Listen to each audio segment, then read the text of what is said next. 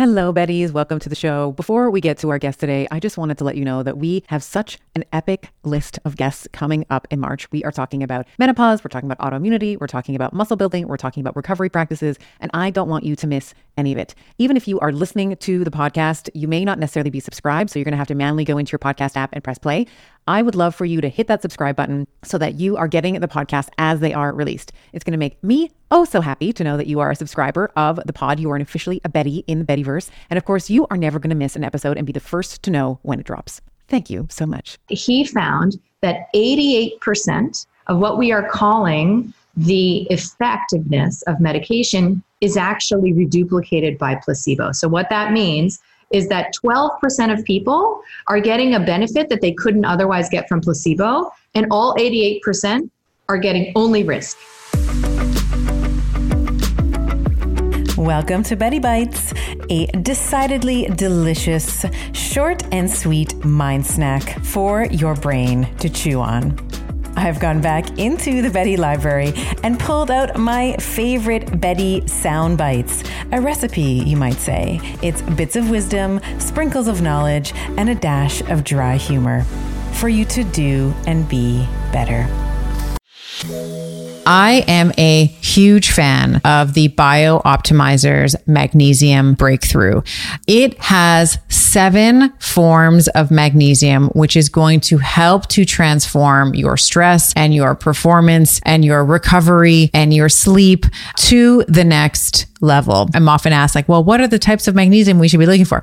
So there's magnesium chelate and citrate and bisglycinate and malate, sucrosomial, taurate, and orotate. They have various effects on the body. Bisglycinate, probably the most bioavailable and most absorbable. Malate, it's found naturally in fruits, helps with migraines, chronic pain has been shown to help improve depression. Magnesium citrate uh, helps with arterial stiffness, it helps with maintaining a healthy weight. Magnesium chelate's important for muscle building, recovery, and health. The list goes on and on. You're basically getting them all in one supplement. Each supplement itself is 500 milligrams of magnesium, which I feel is such a great dosage as a great baseline for most women. I have found a beautiful medium of actually cycling my magnesium. So I actually will take one or two of these. So I'm either getting 500 milligrams or up to a gram of magnesium, depending on where I am in my cycle. So head on over to bioptimizers.com forward slash better and use code better for 10% off of any order, but make sure that the magnesium breakthrough is in your cart. Don't be fooled by the frigid temperatures. Keeping hydrated in the wintertime is super important. In colder temperatures, we sweat more due to a higher metabolic demand of trying to maintain a core body temperature. We lose more fluids and electrolytes through our urine. We lose more water through respiration and just general breathing. And our skin dries out in the wintertime as well.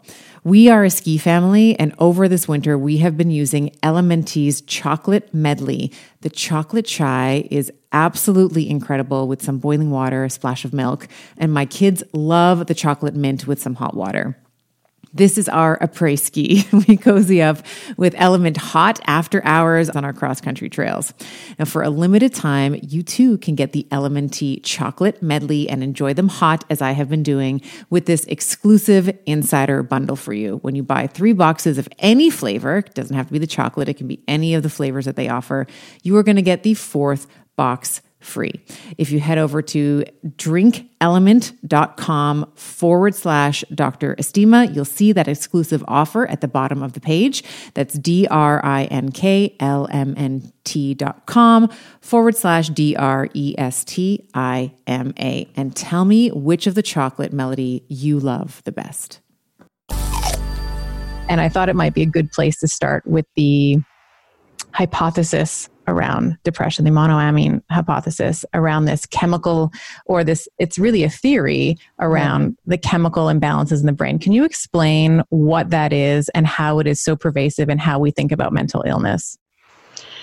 Yeah, so the, the sordid history of psychiatry's clamoring to be accepted and acknowledged as a valid medical discipline is probably more elaborate um, than we can get into now. But suffice it to say that you know in around the 1950s there were a number of factors that uh, sort of came together to give birth to this theory. One of them was observations around the way that patients behaved after they were treated for tuberculosis with medications that impacted, at least theoretically, what's called the monoamine um, pathway in the brain.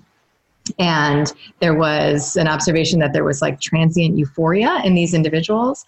And that plus uh, theoretical paper by a gentleman named Schildkraut um, plus minus some potential um, CIA co opted research on psychedelics, uh, gave birth to this opportunity for the pharmaceutical industry to leverage a really poorly baked uh, biological concept and physiological mechanism around uh, what might be driving different states of behavior, mood, and cognition, but in this case, specifically depression.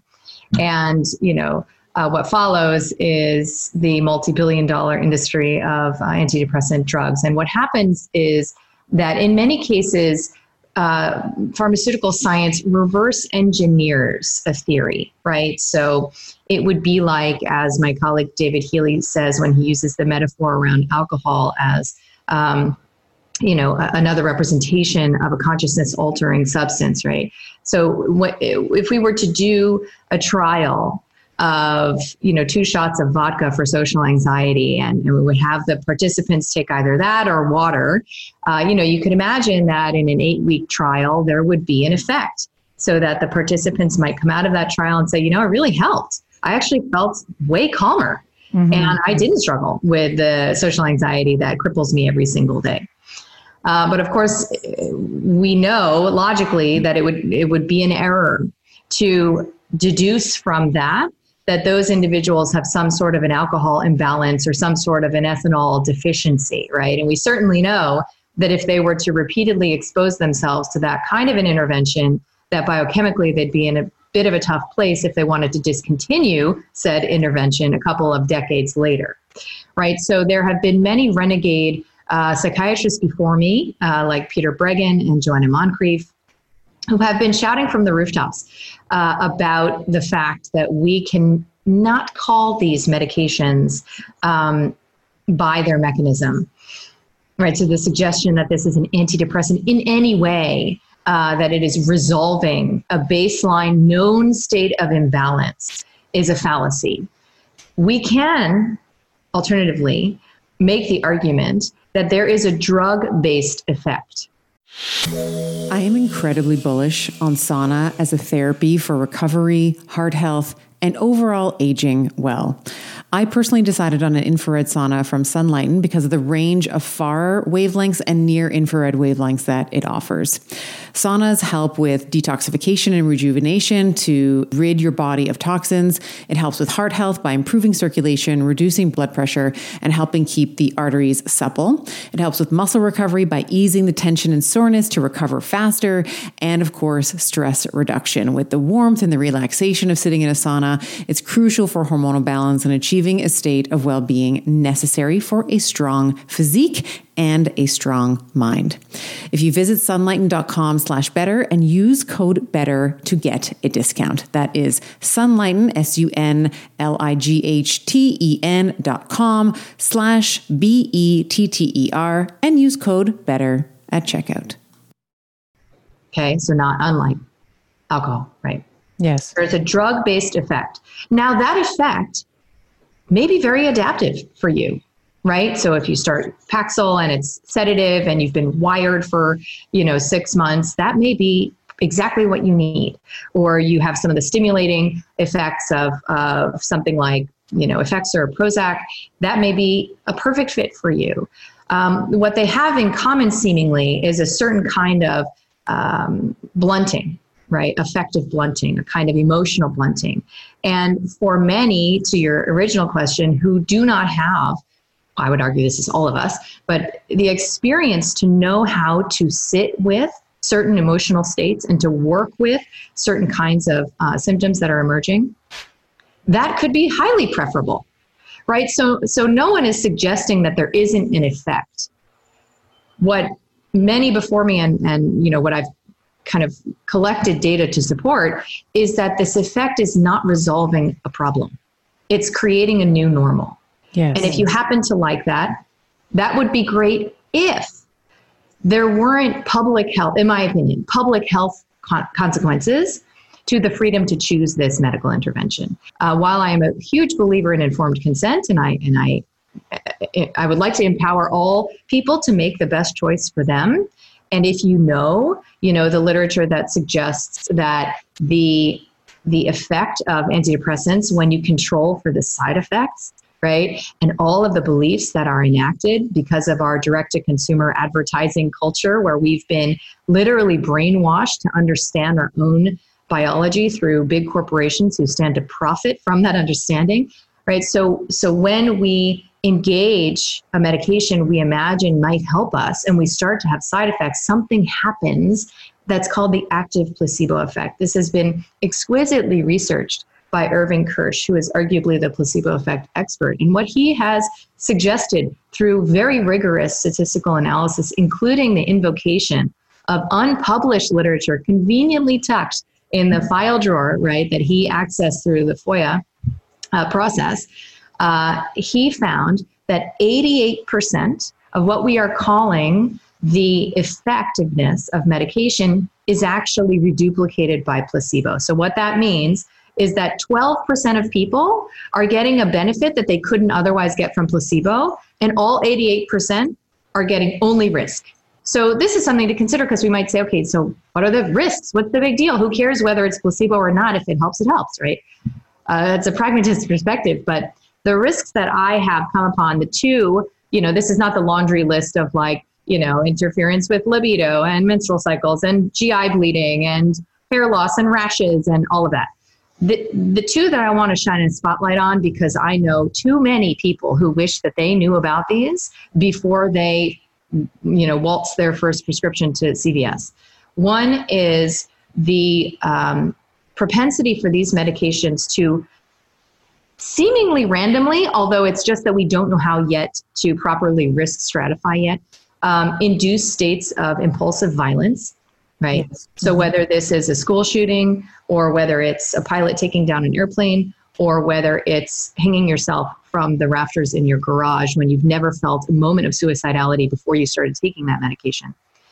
The trouble is that you just don't know if you are going to be one of those people. And I have many citizen activists who have contacted me over the years, including um, David Carmichael, who uh, had the experience of murdering his own 11 year old son on a routine dose of Paxil for work related stress. And he's not alone. This is not random, it's not rare even. So that Russian roulette is a pretty big one, right? Because in the state of intoxication, essentially, you actually can appear completely calm and normal to those around you.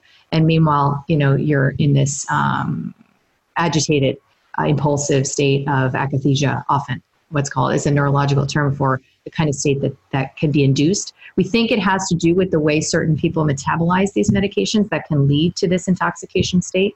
Yes. But trust me, your, your primary care doctor is not screening you um, for those liver based polymorphisms, right? So, so that's one. And the other is the potential for um, these medications to, I would say it's more than a potential, it's, it's a likelihood uh, for these medications to induce a state of chemical dependency.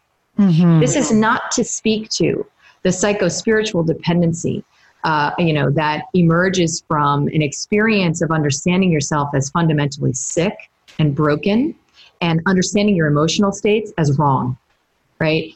That is a whole other topic. This is literally just biochemical, right? And these medications, I've made the statement many times, I still stand by it. For 10 years, I have a, had a practice devoted to taking women off of these medications. And I believe that they are the most habit forming chemicals on the planet that make cigarettes and Oxycontin and crack cocaine and alcohol look like a walk in the park to detox from, right? So I have never heard of a chemical that requires sometimes a thousandth of a milligram decrement per month in order to medically stably withdraw from. And there are literally hundreds of thousands of people on the internet right now telling their tales. And if that is a risk worth taking, at least you should know about the possibility because the many, many, many patients that I started on medication in my tenure as a conventional uh, prescribing psychiatrist, I never told a single one of them about this because I didn't know. All right, Betties, if you found that that little snippet whet your appetite and you are looking for more, you can go to our show notes for this episode. And in the show notes, we will have a link for you to click on, and it will bring you to the full, robust, juicy conversation.